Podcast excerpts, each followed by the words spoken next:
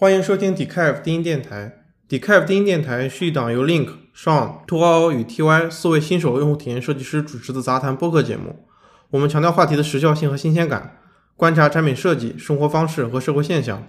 以有限精力洞察无限景观。这是 Decaf 低音电台的第一期，今天我们会聊一聊刚刚结束的苹果2020秋季新品发布会。我是 Link，我是 Sean，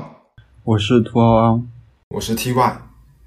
好的，虽然说今天是我们想聊一聊刚刚结束的2020秋季发布会，但实际上三场发布会已经过去一段时间了。我们想利用这个机会，把三场发布会总结到一起聊一聊。啊，我们无论是作为发布出来的产品的使用者，还是对于这些发布会非常热切的关注者，都聊一聊我们对这些产品的体会和感受。首先，发布会结束到现在有一段时间了，然后大家都用到了哪些产品？嗯，我的话，我现在，嗯，就是换了换了新手机，终于，我已经很久没有用 iPhone 了，所以用回来之后感觉还是很还很很满意的。我我想想，今年的手机充电器、充电头，呃，保护壳，如果这些配件也算产品的话，那么用了的新产品还挺多的。是你，你应该差不多是。我们四个里面，这一次新品用到最多的人了吧？就基本上围绕着 iPhone 生态的这些新品，差不多你都你都用到了。但是我的 MagSafe 卖给了 TY。哦，对，那 MagSafe MagSafe 用的怎么样啊？到现在为止，其实这个东西是不是 争议挺大的？最近一段时间，我觉得 MagSafe 它一个很差的点在于，它要让消费者去搞懂我要给它配什么样的充电头。嗯，就苹果从始至终都没有把这件事情讲得很清楚。就从最开始的时候，有一个有一个科技媒体吧，他就在 YouTube 上做了一个评测，就是用各种各样的充电头去测这个 MagSafe 它的实际充电功率能不能达到十五瓦。然后当时他给出的一个结论是说，只有苹果新出的二十瓦的充电器能够达到这个 MagSafe 的十五瓦的充电功率。当时他的这个测试是有问题的，为什么呢？因为他当时用了一些。呃，PD 二点零这个快充协议的一些充电头，所以他用那些充电头的时候，即使他是用了三十瓦的 PD 二点零，或者是用了六十一瓦的 PD 二点零，他都无法和 MagSafe 它的那个 PD 三点零的协议就进行成功成功的那个十五瓦功率的充充电，所以他当时就得出这么一个错误的结论，以至于所有人都以为只有二十瓦的那个苹果新出的充电头才能用。但这件事情虽然是那个科技媒体搞错了，但我觉得苹果从自始至终，它都没有把这个充电器它要是配什么充电头能够可以用这件事情都没有讲清楚。但是事实是，其实只要是 PD 三点零，并且支持九伏这一档位，并且这一档位的电流支持在二点二二安以上，都是可以的。也就是说，你如果有一个魅族六十五瓦的氮化镓。快充电头的话是完全可以用的，而且这这还刚开始就就有广告啊，也就是说，也就是说你现在呃，就是把这个把这个使用的门槛啊，是先前这些规则都搞清楚了以后，实际上使用起来也就可以就达能达到你正常的使用的预期，还是说你日常使用的时候也能感受到它的充电功率是不稳定的，真正像媒体上说的那样。其实我刚刚说这些是想说就是。我对这个产品从开始买就很不满意，因为我我一直是很没有安全感的，就是我买这个充电头回来能不能给它用，然后从开始就是不满意的，然后从使用中也是不满意的，因为我是因为媒体已经说过了，我也是有这个心理预期的，就是说十五瓦的充电功率可能只能坚持那么一段时间，但这个一段时间我刚开始的时候想象的是半个小时或者十几分钟。可是我实际上手发现，十五瓦的那个功率只能坚持大概三三五分钟吧，然后接下来的所有的充电时间都是和一个普通的慢充的充电器是没有区别的。那我就觉得我这个钱花的，就买了这五分钟，是不是有点不值啊？嗯，三五分钟来说的话，我觉得几乎和没有差不多。你刚刚说就是用 MagSafe 的那一个，就一开始是能够坚持三五分钟，就以最高的功率去充的。那之后它的充电功率是多少呢？呃，之后的功率就取决于温度。我我的观察是，它的实际，因为我不是用的那种功率计去算的，我是用了一个就是一个软件叫做 Coconut Battery。这个软件可以测到的是它实际充进电池的那个功率。呃，刚开始三五分钟大概是十二瓦、十三瓦的样子，呃，然后再充三五分钟之后，大概就会变成七七瓦、八瓦的样子，然后再过一段时间就会变成五瓦，然后最后的充到百分之八十以上，可能就会很低了，可能就只有三瓦、四瓦这样。然后整个充电时间好像是大概从零到一百会充三个半小时以上。但我还是感觉到，就是它的整体充电时间要比之前用锤子那个七点五瓦的无线充电器是要快的。就我记得我之前用锤子早上上班要充到下午三点多才行，但我现在的话早上上班如果是是几乎没电的，我中午就已经充满了，所以还是有一定有那么一两个小一一个小时的呃速度的提升吧，但还是很慢的。然后 MagSafe 这个东西，我也我也能够感受到，就是这个产品线所有的每一个不同品类的产品，无论是本身的这个 MagSafe 充电器，还是它的这个叫 Dual Charger，还是第三方出的那些 Belkin，呃，类似的这种第三方的配件，它每一个里面都有一些各种各样的不确定性。现在这个不确定性被放的最大的是本身的这个最最最原装的这个 MagSafe Charger，但 Dual Charger 也有问题，就是说。只有二十七瓦及以上的充电器才能达到它所有的这些功率，然后第三方现在能不能做出来这个产品也没有任何的，就是现在没有任何的迹象。已经有的这些市面上，比如说 Belkin，他们就，嗯，我印象比较深刻的是有一个车载的这么一个，它讲叫支架，但是没有明确说出来这个东西是不是能够充电的。哦，那个是不能充电的。对，它就是只能是一个磁性吸附的东西，这就嗯和我我觉得啊，我觉得和原本这个苹果的 MagSafe 就是在 Mac 上面那个充电器的这个一片好评的这种情况产生了一个巨大的反差。它从名字刚出来的时候就是被人喷的，因为当时在 Mac 上面它的这个名字是有意义的，因为它是通过 magnetic 这种方式达到了一个 safe 的效果，但是它用在手机上。它无关 safe 呀，它哪里 safe 了？你你们的理解，之前 Mac 上那个 Mac Safe 是指的说它充电这个传输的电流本身是 safe 的，还是说因为这种交互的方式，因为这种磁吸的交互方式，可以让你如果说带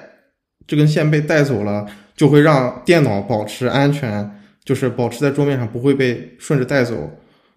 是肯定是后面的那个吗？肯肯定是就是它交硬件交互上的这种这种体验。那如果这么讲的话。苹果就是 iPhone 上面的这个 MagSafe 确实起起 不到丝毫这样的效果，所以就是像这个充电器它的体验，我就觉得，嗯，就是我我宁愿它是一个没有 MagSafe 的，就是这种磁吸的啊，就是宁愿苹果出一个常规的低价的充电器，对，不觉得这样很麻烦吗？不过这个充电器它本身也是有一些精密性在的，就是。我之前可能从来没有见过这么小、这么薄的一个充电器。就是它小和薄的好处在于，就是它吸在手机背面的时候，你握在手里，它就不会感觉是特别硌手的。嗯，而且就我也理解，它肯定在为后来后续做准备嘛。就是它的这个东西以后应该是可以数据传输来用的。嗯嗯嗯，是的，是的。我原本也是想表达这个意思。就如果说苹果它真正出一个常规的无线充电器的话，它肯定也会在做工上或者说品质上。和别的产品就是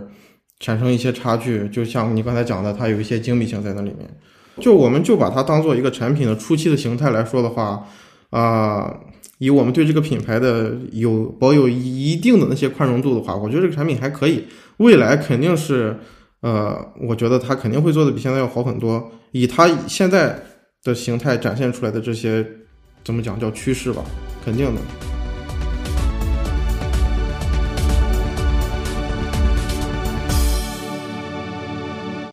那其他的点呢？比如说，呃，五 G，你们这个现在是怎么样的一个就是 accessibility？嗯，我们珠海这边的话，因为公司是有一个五 G 基站的，所以在公司的话可以稳定的连到五 G 网络。但是在回家路上啊什么的，经常会五 G、四 G 之间切吧。因为我现在并没有五 G 的套餐，所以我其实只不过连了它的基站，用了它的，嗯，就限制在了四 G 的速率上去用。所以感觉它对我的体验，所以是没有什么提升的，以至于我打算从最近开始把手机的那个 cellular option 给改成仅四 G，因为这样还省电一点。我感觉就是虽然说不至于快到吓人，但是我感觉有明显的速度提升啊，就是四 G 卡连五 G 的基站，可能是因为北京五 G 覆盖的更好一点。就是它已经快到让我觉得没完全没有必要换五 G，我就打算这么一直用下去了。哦，所所以说，当你们连接五 G 基站的时候，他们它会上面那个图标会切换到五 G 吗？是的，是的。然后我想知道 Link，呃我我我想知道 Link 是在什么场景下会觉得它的速率提升的这么明显？因为就我们平时如果说在呃聊天啊，或者是看一些呃就看 Twitter 啊什么的，其实是应该按照呃正常四 G 速率就已经呃就是已经足够快了。所以 Link 是经常看视频，所以会有这种体觉得这种体验的提升还是蛮大的嘛。就是呃，我刚呃拿到手机以后就看了一下 YouTube 嘛，我想看看那个 HDR 的视频，然后就发现，就相比于我之前的那一台 iPhone 八，它整个的呃加载速度啊，或者说你拖动那个进度条时的一个缓冲速度，就你会觉得这已经基本上没有什么卡顿。嗯，那照你们这么说的话，我感觉可能和这个运营商以及你所在地的基站的覆盖关系还是挺大的。因为我这边的体验是，我在这边试了，就是加拿大多伦多这边试了本地的一个叫 Rogers 的运营商的网络，还有我自己本身手机使用的这个美国的 ATT 的网络，差别感觉微乎其微，反而能够感觉到非常明显的差别是耗电多了很多。所以总的来说，我对于这个五 G 目前来说的感受真的不是特别好。我觉得目在目前这个阶段，它给这个用户实际上提，就是我们对于这些东西已经是非常敏感了，然后依然还是现在这个水平。那我觉得对于大多数的用户来说，可能确实还不是一个非常成熟的阶段。就是五 G 这个东西，它一方面又要受限于基站的覆盖，一旦覆盖不好，你这个信号或者说速率就刷刷的掉。然后一方面，在一个非常高昂的基础设施建设的成本之上，却没有一个与之匹配的需求，明确的用户需求存在，啊、所以整个事情就变得非常的、非常的像是为了五 G 而五 G。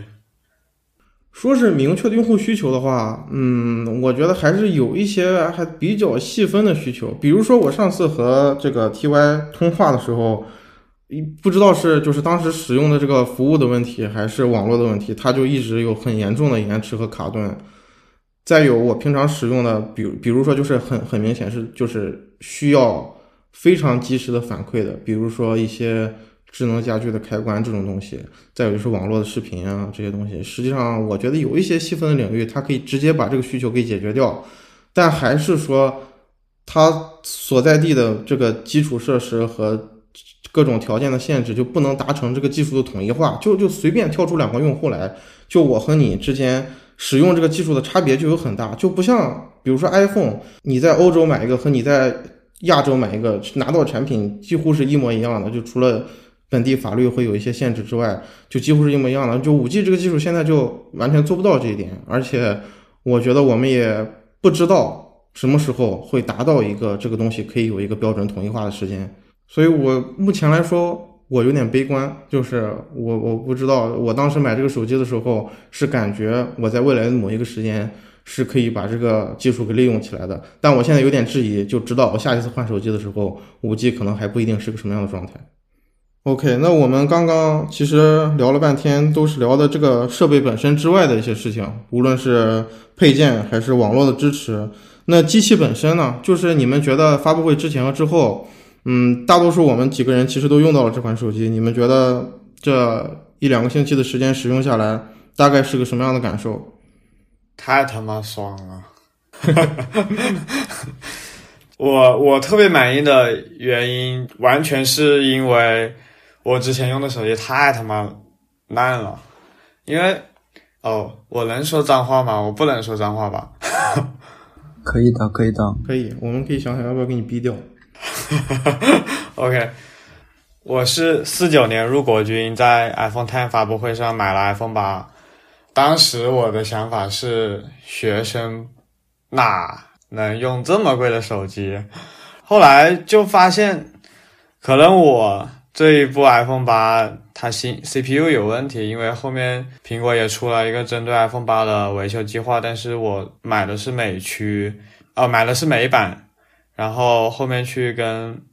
天才协商也没有，就是达成一个维修或者说换机的一个协议，所以说 iPhone 八真的是非常非常卡。iPhone 十二它整个换了新的 ID 之后，我一开始是非常讨厌直角边框，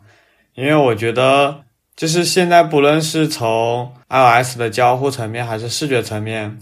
它的整个给你的感觉就是这一个系统应该匹配一个圆圆的工业设计才对，就是符合你手部的曲线或者怎么样。但是拿到手以后，我觉得，呃，第一感受是整个手机的机身线条，它传递给你的一种感受都轻了很多。这可能一定程度上是被苹果的审美新一代的审美给教育了。但是另一方面，就是说我的一个主观感受，呃，是从现在拿到新手机，回头打开十一 Pro 的那个界面，你会觉得它的曲线非常的多，然后给你一种复杂的感觉。现在就包括你看到现在手机上的 App 越来越多，信息越来越多，各种信息轰炸，然后你会觉得。呃，突然出来一部非常简洁的一部手机，我觉得还是挺好，而且它的整体的流畅性，对于一个使用了三年卡顿 iPhone 的人来说，简直是一种解脱。另外，它的相机简直是让我重新找到了对摄影的热爱，因为我之前用 iPhone 八的时候。呃，几年下来，基本上是越来越不想拿出手机来拍一点什么东西了，因为因为在 iPhone 八上面，你拍一张照片，你按下快门，要等三秒或者两秒钟，它才会出现在相册里，而且当你点击相册的那一个 icon，你还得等待几秒钟才能看到这张照片加载出来，整个过程非常令我抓狂。但是现在。首先，它有了非常非常好的一个成片的品质和一个非常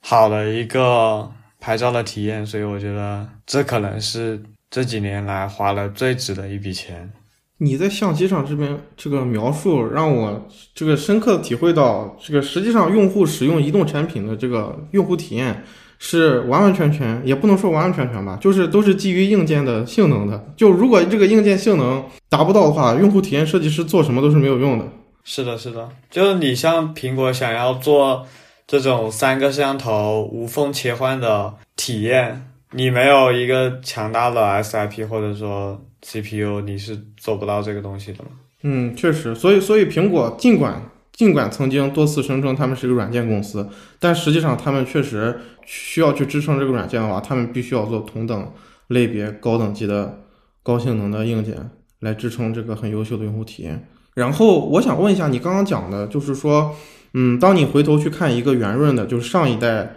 硬呃工业设计的 iPhone 的时候，所感觉到这种界面的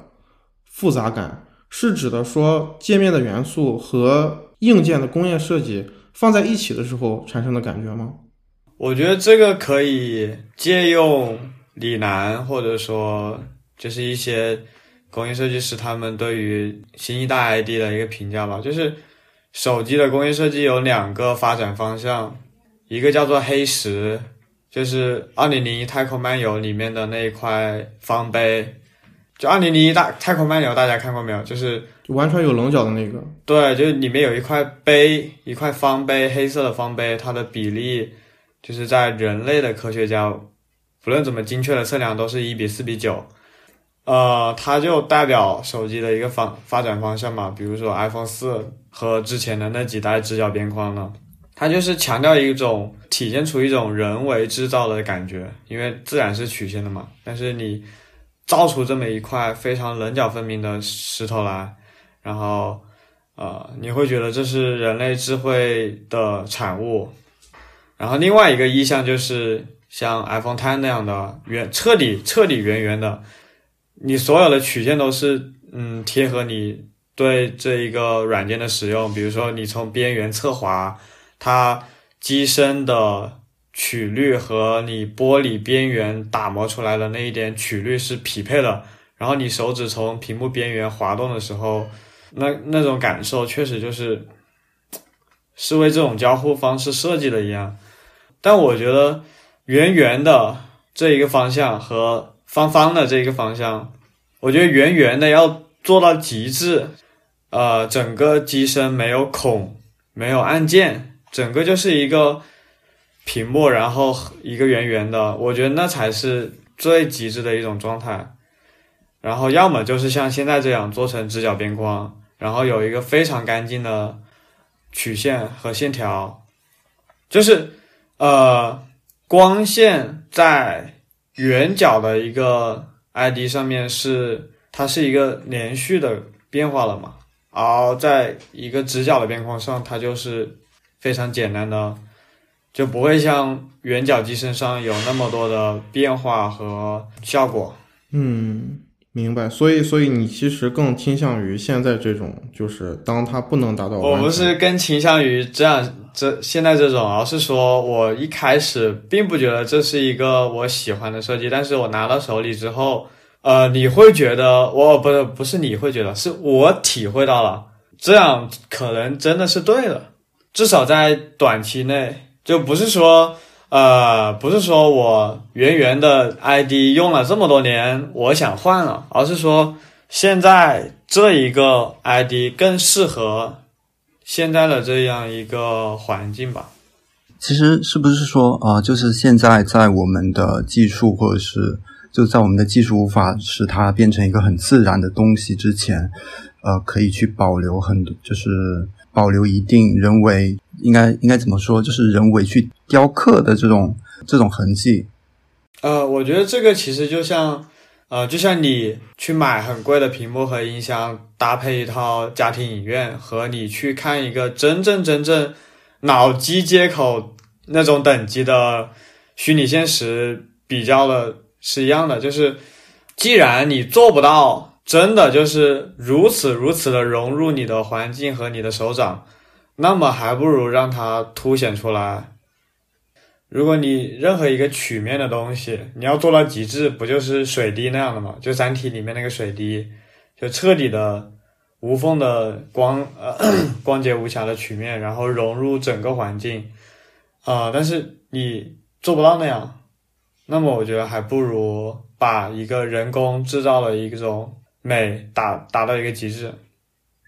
我差不多明白，就是这个思路。实际上，嗯，从 iPhone Ten 开始，它是先给这个怎么说呢？就从从全面屏想苹果想要把这个屏幕延伸到这个整个机器的一个极致，以至于到后来你也不需要 Face ID，也不需要其他这些点缀的时候，那么我就可以把这个屏幕做成极致圆润的这么一个是把屏幕了，把工业设计做成一个极致圆润的状态。那么在这之前。我觉得一定程度上也有，嗯，商业上的考量，就是说，苹果如果多年一直不换一个 ID，就像之前 iPhone 六一直到 iPhone 八的这个 ID，如果它多年一直不换的话，它是无论市场上还是消费者都会有都会都会对这个设计有更高的期待。那么在这个时间，它做这么一款机器来去把曾经用户非常非常满意的设计，就是 iPhone 四、iPhone 五那个设计带回到现在这个条件上来，再去。匹配上你刚才讲那个概念，实际上这就是目前 iPhone 最合适的一个状态。就我我如果回头去想，实际上这一代 iPhone 除了 MagSafe 除除了 5G 这些呃非常规升级之外，它并没有类似于说说像 iPhone Ten 或者说像 iPhone 四一样那种呃真正开启一个新的 iPhone 的阶段的一个一个一个很明确的 symbol 吧。但是嗯，如果你考虑到这一点的话，如果考虑到你刚才讲的话，实际上。苹果应该是会把这种状态再去延续很长时间，就是目前支持 iPhone 一个比较理想的状态。虽然 虽然我觉得这个握持手感不喜欢，嗯我也不喜欢，挺尖的。确实从实际的握持手感上来说不太不太那么理想，但是从视觉上我觉得真的非常非常令人满意。我觉得我个人是不太在意握持手感的一个人。那你为啥不买 Max？哦，我我的握持手感指的是我不太在意它硌在我的手掌里是什么感觉，但是我在意的是我一个手能不能能掌控的范围是有多大。哦，就我在店里摸到那个 mini 的时候，我觉得简直太棒了。就如果 mini 有有一个 Pro mini，我肯定选那个 Pro mini。就手感这个东西，我觉得你只有对比才能感受到嘛。就是我如果现在回去拿一个 iPhone 10到 iPhone 11这这期间的一个手机的话，那你这个握持的手感就立马就感受到了。这也是为什么我这段时间，我这段时间总是会把这台 iPhone 7拿出来，放在手里握一握，就是它真的非常舒服。就就它它已经是一个完全回不去的一个产品，但是就它陪伴了我四年以上的时间，四年半左右的时间。就我觉得比起所有我之前使用过的手机，就它真的是非常像我的一个器官。然后我握在这个手里，它就里面保存着我随时随地想要去 access 任何信息。而我为了买新手机，已经把我的旧器官给卖了。我操！哎，说这感觉好讽刺啊！就是就是，如果真的要说一个器官的话，人肯定会想到是肾，就是有点讽刺。我觉得，但我但我真觉得智能手机就就是人的一个器官。你觉得你现你现在能离开这个手机多长时间？就我之前跟 TY 一起去看 mini 嘛，然后他觉得很喜欢，因为他能够一手去掌控整个屏幕。但其实我个人的话，我不是很喜欢，因为我我觉得相就是跟我的 Ten R 相比，虽然说 Ten R 的整个机身大了很多，它也重了很多，但其实我觉得我用 Ten R 的，就是在上面操作一个体验，我觉得是比 mini 会好一些的，因为它是完全几乎完全贴合我的手部嘛，所以即使说它大了一大了一点，我我想要去够到上面的东西，我也不会有一些不安全感，就是我我会觉得它始终在我的手中。但是 mini 的话，就会我就会感觉啊、我要去够上面的东西，虽然我够得着，但是我的手一直被硌着，就很不自然的那种感觉。所以其实就是从呃日常使用体验来说，我倒不觉得说小屏幕，但是硌手会相比于稍大一点的屏幕，但是它是一个圆润的机身，我并不觉得它是更好的吧。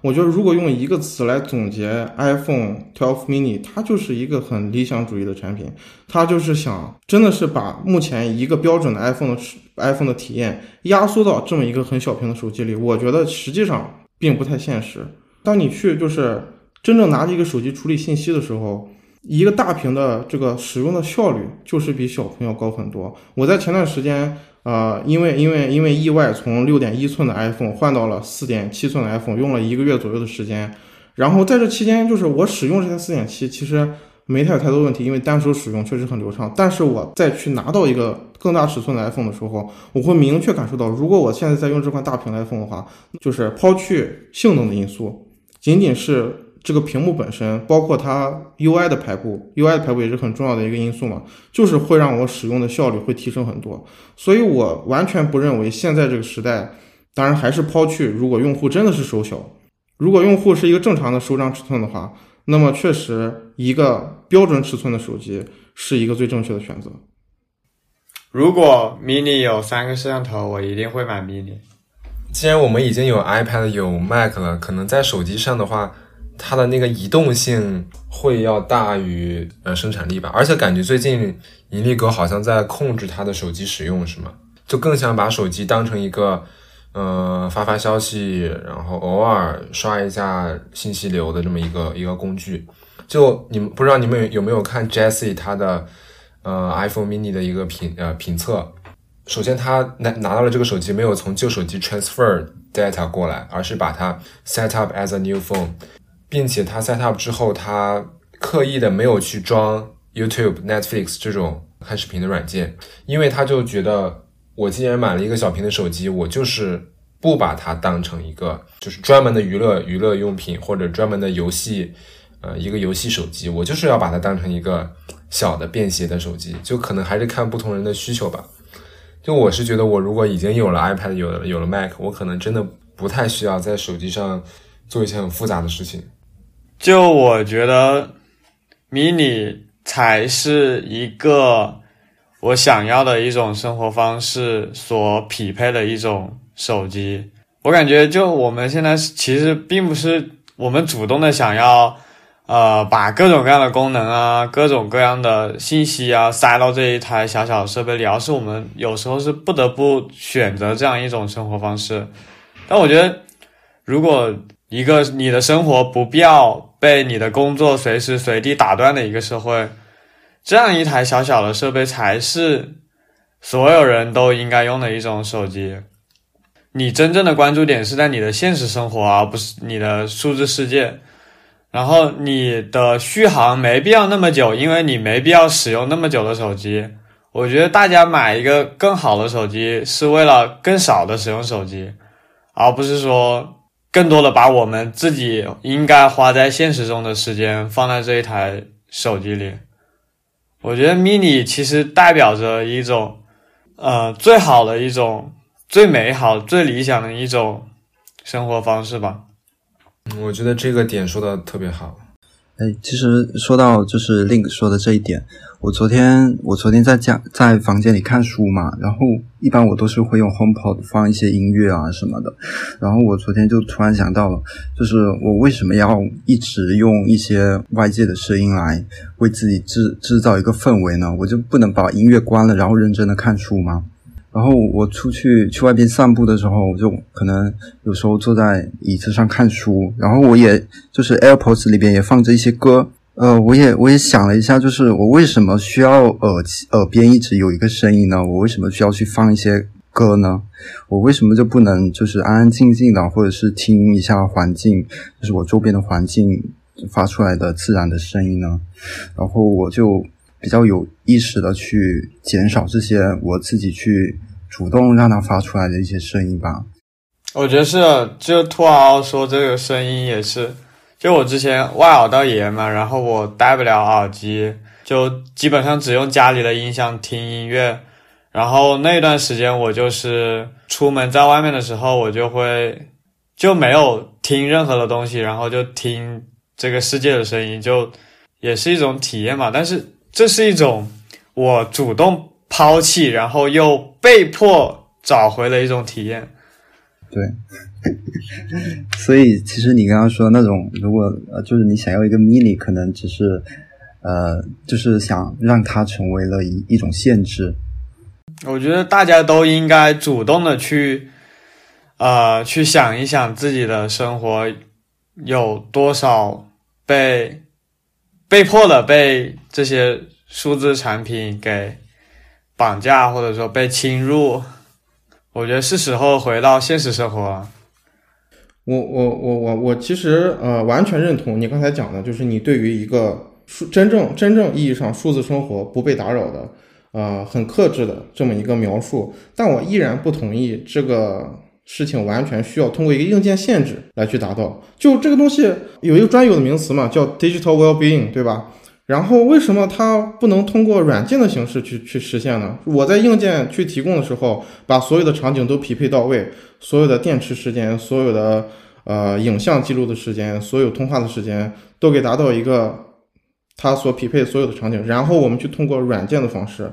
，which 是我们这些人所做的工作。来去做一些可以去真正让你去做到一个更好的一个数字生活的这么一个这么一个这么一个用户体验，对吧？我现在实际上就在做这么一个 project。哦，这是大家都是很会夹带私货呀。这是本台的本台的第二条广告。我可以说一下，我可以为友商打一个广告吗？啊，就是你们知知道一加最新发布的他们那个。系统里边有一个就是那种叫叫做什么 AOD，就是 Always On Display，就是锁屏状态下的一个一些显示嘛。他们把呃具体形式我忘记了，反正就是把呃用比较具象化的形式去表去表现你每天就是你使用手机的一个时间。就我们平时我们用 iPhone 的时候，需要去主动呃从呃屏幕使用时间那里去。查看你这个时间，但是一加的话，它是在锁屏界面就直接把这个信息用比较具象化的形式去呈现出来，然后去提醒你，呃，你每天使用了多长时间的设备。我觉得这是一个，就是这是你你刚刚说的那种，呃那种场景的一个解决方案吧。对，这这一个我还是蛮喜欢的。呃，刚刚向说的那个，我理解向的那种意思就是说，啊、就是说你不必为了一种更健康的生活方式去买 mini，或者说不是说你买了 mini 你就立即获得了更健康的生活方式，而是说，当我看到了 mini 这个产品的时候，我看到的是这样一种生活方式，而且对大多数人来说，选择自己匹配自己当前生活方式的那一款产品更为重要。明白，明白，明白。就是说，是那种生活方式的人，他自己他其实 mini 就够了，是吧？他就需要的就是 mini，所以他不是在用 mini 来限制他，而是他在用 mini 来匹配它。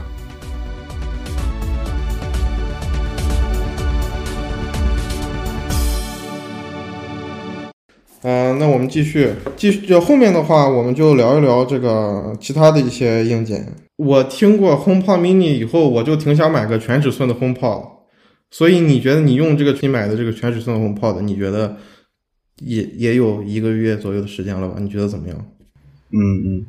呃，我觉得从音质方面，就是它放在我这可能十几或十平方米的小房间里还蛮好的，但是在一个呃二三十，应该是二三十平方米的客厅，我就觉得反正力量有点不太够，所以如果说要放客厅的话，呃，两个是比较理想的。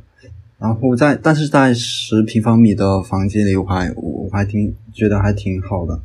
然后使用体验方面，我觉得是其实比较糟糕。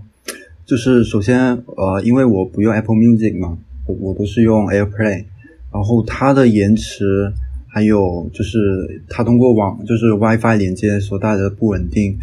就是经常让我有有点崩溃。就是有时候，比如说我我的手机有时候放在距离呃就是那个路由器比较远的地方，它的信号有时候会不太好，所以它就有时候会放着放着就暂停了，等一下又恢复了，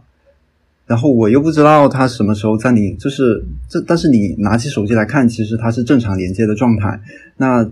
有时候就可能需要摆一摆手机，或者是呃先断开 AirPlay 然后再连上。就这一点真的会让使得我很崩溃。然后它的一个延迟，哦，我好像是在用电视还是干嘛？然后我发现，哎，我竟然能够，呃，就是播放暂停，它竟然竟然是实时响应的，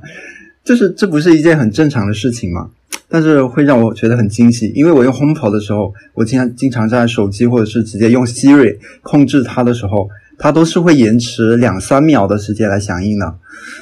呃，所以我觉得，呃，基于 AirPlay 的这个体验实在是太糟糕了。哦，居然会有这种情况啊！App Apple Music 会不会有这样的问题啊？我不太清楚，因为我不用。然后说到智能性方面，智能性基本上没什么智能性吧。我操！然后另外一个事情是智能性方面的吧，就是我有时候晚上睡觉之前我会看书，然后看书的时候我会让它放一些可能冥想或者是呃睡眠用的一些音乐嘛。然后在我昏昏入睡之前，我跟他说啊、呃就是三十分钟后之后停止。不过我觉得这是每一个音箱都能做到的事情。我觉得这件事情就是对于我使用音箱这件事情的智能音箱这件事情的体验来说，我觉得还还挺好的。我感觉你就可以把它当成一个音质非常不错的，在这个价位非常不错的音响，然后其他的都是送的。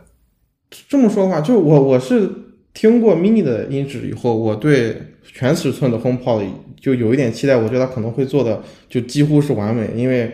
好像是这个东西，这就这个 HomePod 全尺寸的，它是能够接近一个 HiFi 的音质。但是我现在感觉，就是一番听下来，它打破了我对于这个产品最后的一点幻想。感觉目前市面上还是上次像我提到的那个观点，我感觉后面市面上所有的智能音箱，就就主流的最最早做智能音箱的 Amazon、Google 和 Siri，就是 Alexa、Google Assistant 和 Siri 这三个产品，每一个都差一点儿。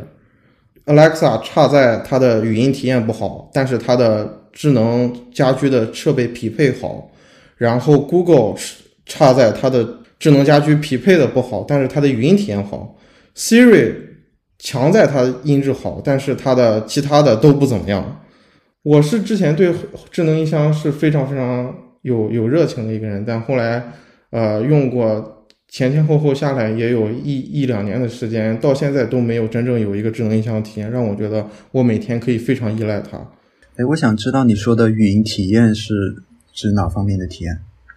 是这样，就是我作为一个非母语者，这这所有的音箱都是英文的。我作为一个非母语者，我去沟通的时候，同样的水平去和单独对比 Alexa 和 Google Assistant 这两个产品去对比的时候，我发现 Google 大部分我说的话它都能听懂，但是 Alexa 大部分说的话他都听不懂。就这两个比例几乎是反过来的。所以就是目前 Alexa 这个 Echo 这个产品给我唯一的意义就是说，它可以有一个屏幕，可以循环播放一些。当前我可能会感兴趣的信息，但是依然没有做到 personalize。哎，Alexa 是有屏幕的吗？你那个？Alexa 是有屏幕的。然后，其实目前我还是我还挺想问问和你们聊这个问题，就是目前 Google 和 Amazon 平台他们都有屏幕吗？你们觉得 HomePod 会有屏幕吗？我昨昨天跟一个朋友稍微聊了一下，就是他家有一个小度，然后是带屏幕的那种版本，但他说这一个屏幕几乎没什么用。然后我就觉得，像这种带屏幕的，可能更多的都是老人小孩去用，可能把它当成一个家庭相册。对对，家庭相册也是一个点，然后把它当成一个功能不强大的 Pad 来用。然后其他场景可能说做菜的时候，如果你旁边有一个，然后你可以去看菜谱，那还是有一点点便利性的。但其他场景，你在客厅，你在。呃，你在卧室，就我就觉得屏屏幕有没有屏幕这件事情根本就没什么影响。首先，音箱它是一个呃，它放置的距离就是是会比较远一些的嘛，不不会放在我们跟前，所以我觉得屏幕这这个东西真的是就没什么用。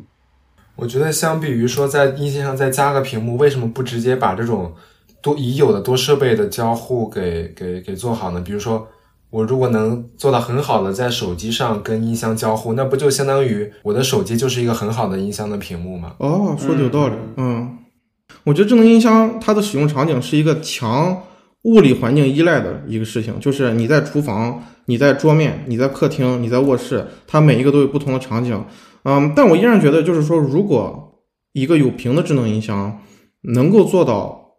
足够的 personalize，足够匹配你想要的信息的话。当然了，这个也许会牵扯一些，呃，就是数据安全和隐私方面的问题，就可能苹果不会做这种东西。但是如果真的是你随便去扫一眼，嗯，它的字体的大小和你目前界面上提供的信息能够做足够精准，那么你扫一眼就能拿到你想要的信息。比如说你扫一眼，你看到了是今天足够合适的天气，你看到的是你目前想看到的新闻，就我觉得这是一个非常能够去解决用户痛点的一个东西，包括像你刚才提到的。呃，看菜谱啊之类的这些东西。那么，如果说我及时想到一个场景体验，是你在手机上搜搜了一个菜谱，那么你现在去做饭了，你就可以说，那你把这个东西，我现在要 access 这个菜谱，你就直接给我放出来。就因因为因为这些观点，我觉得有一个屏幕是比较必要的，但我依然可能不觉得苹果会做，因为如果这样的话，它会和 iPad 这个有很大的冲突。但是我又不觉得 iPad 现在能够做到这种这种需求，就是 iPad 没有一个模式，就它不能足够的去 access 到这些足够的信息，然后不能做足够的一些整合，可能和 Maxif 一样，它也有点初期吧。虽然已经发展了好多年了，我很深刻觉得这个东西能够去改变人的家居生活，我觉得它能够解决非常非常多的问题。但是已经发展这么多年了，就就还是有有各种各样的问题。我觉得，嗯，没准以后。我们也可以试着去去看一看能不能解决相应的问题。就嗯，就像你刚刚说的，其实它整一个是一个服务体系嘛，所以肯定要就是要整套整一套的服务都是有的。呃，就是有有屏幕这件事情才是才是 make sense 的嘛。但目前来说，嗯，就国内的这种信息整合啊什么的，我就觉得是很难做到这一点的。哎，我想你刚刚说你那个 Alexa 它是有屏幕的，那你平时用这个的场景是什么？就看信，就是就是一眼扫过去看信息，因为它放在桌面上。我在平常工作的时候，它就一直在这儿，一直在这儿。然后它，然后它大多数的场景的话，嗯，都会显示时间，显示时间是很强的一个需要的一个功能嘛。然后再有一个就是它不定期的就会显示新闻，显示天气。然后就是类似这些功能。你现在看到这个红色的条，是因为我把麦克风给关掉了，要不然刚才的话它就会响。哦，对，然后还有一个还有一个就是很强的场景是我觉得有屏的智能音箱能够做到的，这是因为这是因为我之前看了呃 Facebook 出的一个基于 Alexa 平台的一个智能音箱，我看它的产品页面能做到一个相对来说比较智能的实时的一个视频通话。那这样的话，如果说嗯有那么有那么几个典型的使用场景吧，比如说我们我们是一个家庭，然后你现在要及时的跟我说几句话，你就可以。drop in 就是直接 access 我这个屏幕和摄像头，然后开始和我讲话，或者是像你刚才讲的，我们你需要留言过来，那你需要留言过来的时候，我可以只要这个这个这个屏幕前面有传感器出现人在，那我就播放这个消息之类的这些，啊，或者说只要我问这个呃问问音箱问题，那它就会去播放这么一些东西。如果说是这样的话，那我觉得也是一个比较合适的使用场景。哎，你刚刚说的。那个功能其实就是就跟 Intercom 差不多，对，就是 Intercom 的高级版了。Intercom 现在来说，呃，它能做到非常简单的 announcement，我们家里还挺经常用的，就是他们他们会 make announcement。但是如果说就是高级版的话，那那它肯定是比较 access 更多的信息。然后又又又聊到了我们刚才讲的那个那个悖论，对吧？我昨天才知道 Intercom 是一个什么样的概念，就它原来这个词是什么概念。因为昨天看一个剧，然后剧里就是一个老板，他按那个电话给他的秘书嘛，就那个东西叫 intercom。哦哦哦，是是是。就我是觉得，就是我们现在用 HomePod 的这种 intercom，它用起来，就我还没太搞明白。就比如说我用手机 intercom，t o 那边的 HomePod 和手机都是都是会同时收到信息通知的，是吗？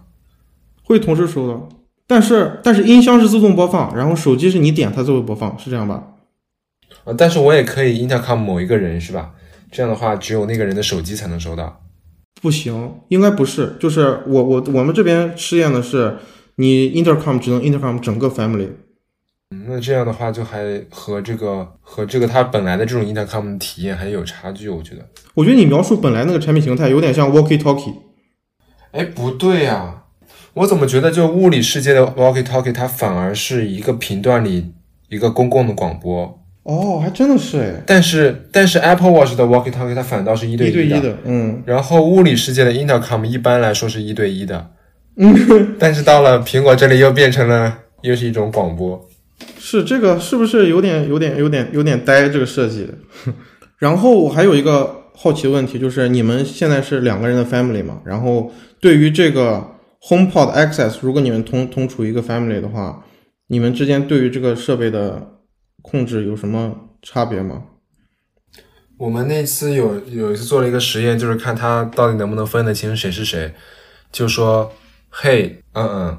，Do you know who I am？然后他就说，呃，You are 什么什么什么。我们一开始觉得他很神奇，他。他他都能猜对，然后我们就开始出各种各样的怪动静，就是故意把自己的声音提高啊或者压低啊什么的，然后再问他，他还是能答对，我觉得哇挺聪明的。然后我们就玩了一个很邪恶的，就是你们知不知道有一个 shortcut，就可以让 Siri 来来念一句话。然后我们就让 Siri 来念，Hey 什么什么，Do you know who I am？然后 Siri 说，Of course you are Ty。然后我就惊呆了，我就我就发现它其实也没那么神奇，因为现在就只有我和兔嗷嗷在这边测这个功能嘛，所以我不知道如果多叫几个人过来问，他会不会总是从这两个选项里面选一个，而不是能辨识到这是一个客人或者这是一个陌生人。其实这个这个事情，我这两天也挺疑惑的，因为我有时候也会跟他说，呃，放一些我喜欢的歌，但我不知道他放的那些是不是我喜欢的歌，我不知道他放的是不是，因为我现在也没有开通 Apple Music 嘛，所以我就不知道他给我推荐的这些歌是是不是真的，我之前用的时候产生了一些数据，然后给我推荐的，哎，就是我感觉它就像一个黑黑黑盒子一样。然后他因也因为他的智障，所以我也无法得知，呃，就是无法问他更加深层次的一些问题，哎，所以我觉得声音这种不可控，就啊，就是即使发展了这么多年，还是基本上没什么长进。不知道就是 Amazon 或者是别的这一些 Google 的这一些会有什么，就是会不会更加智能一些呢？也许也许会是一个比较长期的过程吧。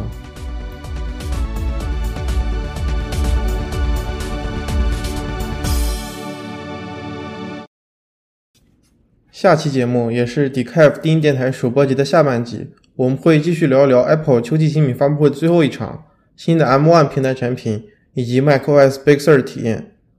我们是 Decaf 低音电台，一档由 Link、Sean、托奥与 TY 四位新手用户体验设计师主持的杂谈播客节目。你可以通过在 Apple Podcast 等泛用型播客平台搜索节目名称收听我们，通过 Show Notes 即可找到我们的 Twitter、邮箱及 Telegram 关注并参与讨论。我们下期见。